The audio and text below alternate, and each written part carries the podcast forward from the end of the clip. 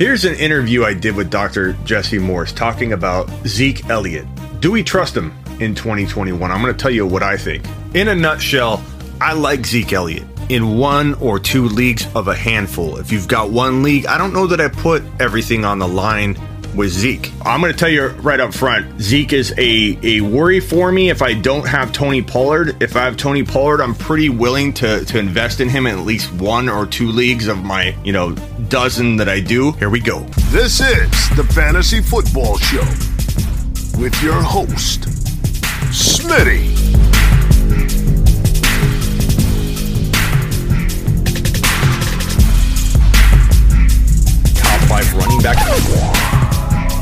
You're watching the Fantasy Football Show. Smitty. Take a lap. Tell me what you think about Zeke Elliott heading into 2021. Let's kick it off with Zeke and tell me what your concerns are. Tell me what you're not concerned about. I'm going to tell you right up front Zeke is a, a worry for me if I don't have Tony Pollard. If I have Tony Pollard, I'm pretty willing to, to invest in him in at least one or two leagues of my, you know, dozen that I do. Um, actually, last year I had 22 leagues, I think. But I, I definitely am worried. Um, I felt like I saw a decline potentially. He's got a lot of mileage, but then again, you know, I'm willing to take that chance in one or two leagues if I have Pollard because Pollard's such a good backup.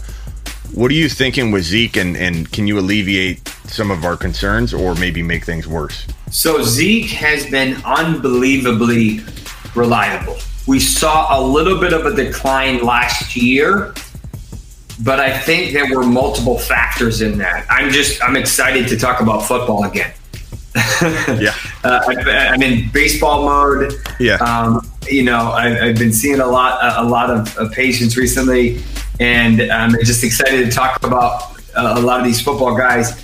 You know, it's Memorial Day today, and, and, and now we're going to start ramping up over the next couple of months until we're finally ready to kick off Week One. Now for Zeke, he was pretty much a shoe in top five back for the past couple of years, right? Yep. Uh, we know he had that suspension a couple years ago, but besides that, he really hasn't missed any games with with injuries. He's been really healthy. Now, I think his issues in 2020 were multifactorial. One of them was Dak and his crazy injury. I think that definitely changes how the offense rolls. The other part of it is their offensive line was so banged up that it's hard to. They, it was like a mash unit. They didn't really have their strong offensive line and they have an elite line when they're all healthy together. So you had a mismatched line the whole year. And I think that's very challenging for someone who's used to having an elite line, and then all of a sudden he he, he has random guys popping in because each one of them is injured in some capacity he still had a solid season, but for Zeke standards, he wasn't himself. So is is there a decline or is it just some of these other factors? And once those factors are resolved, we can go back to the Zeke that we that we were hoping for.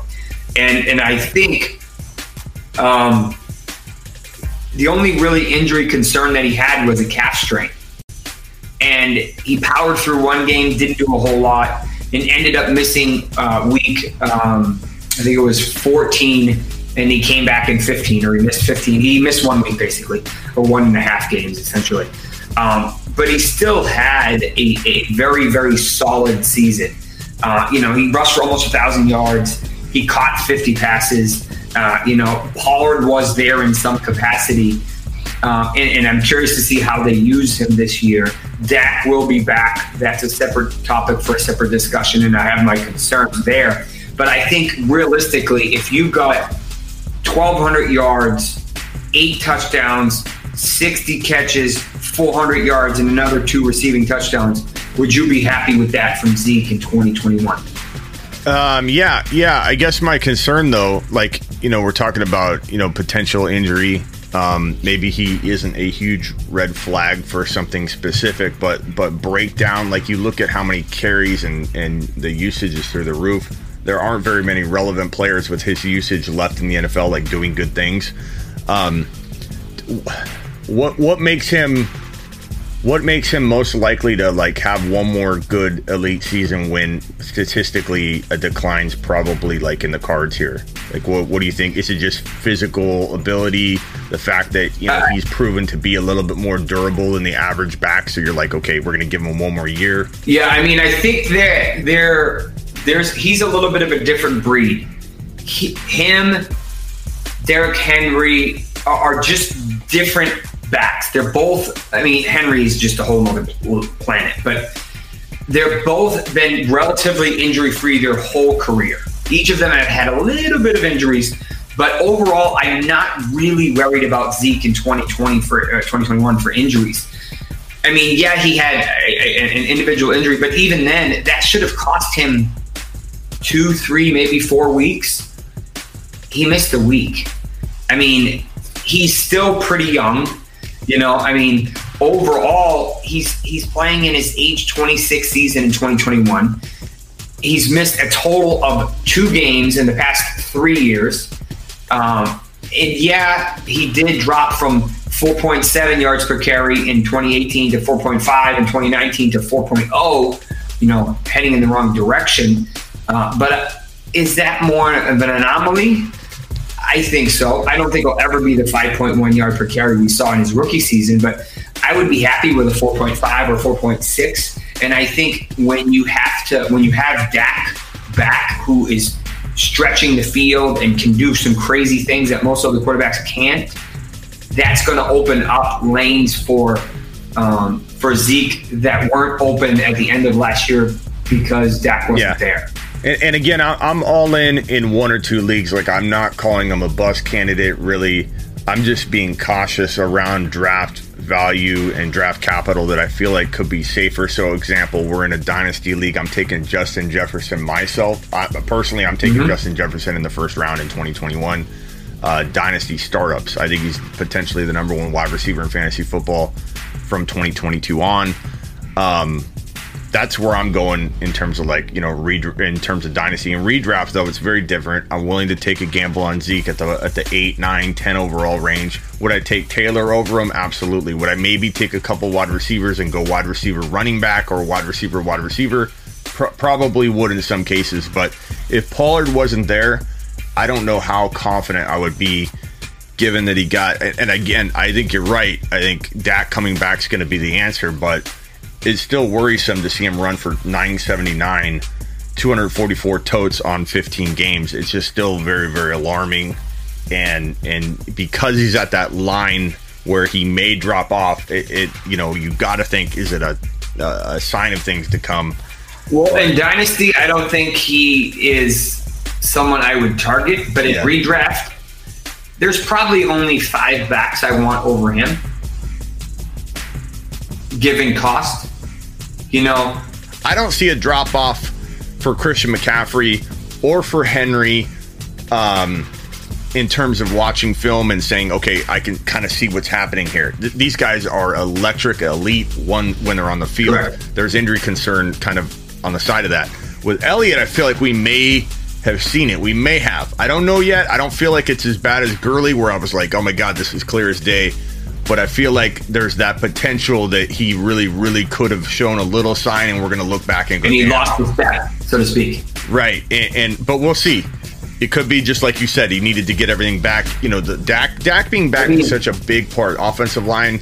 It's easy to yeah. judge judge a player when you know they're hitting the freaking offensive line before they even like get get a full grip of the ball.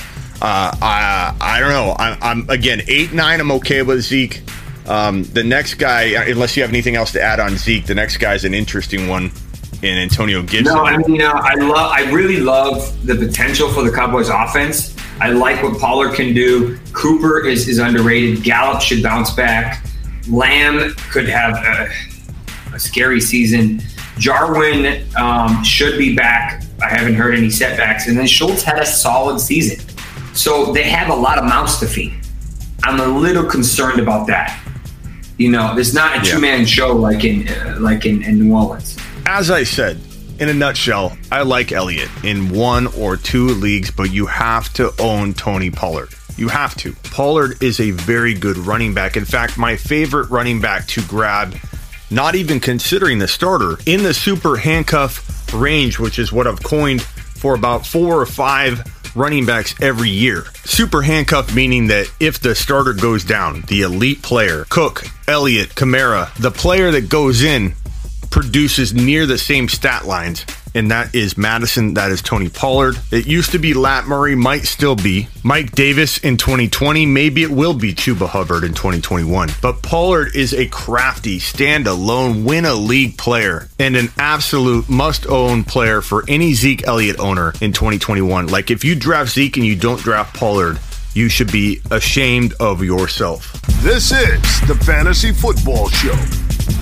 with your host, Smitty.